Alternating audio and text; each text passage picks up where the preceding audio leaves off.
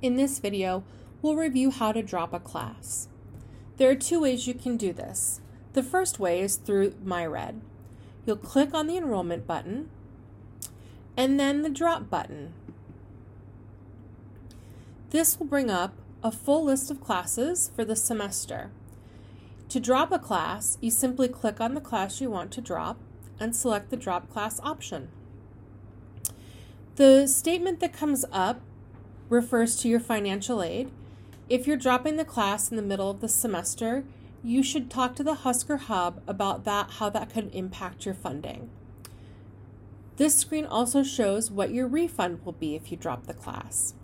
As long as the class is dropped on or before the sixth day of classes in a regular semester, you'll receive a 100% refund. This class is occurring during the three week session in December, and so I'll have a much shorter time after the classes start to drop it if I decide to drop it. That information is available in the academic calendar on the UNL website. If you aren't sure if you should drop a class for the semester, I recommend contacting your advisor and asking if it would be wise to make that decision. If you click continue, you'll see that the class is no longer on my schedule.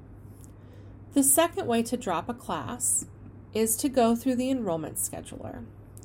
Click Build Schedule and Enroll,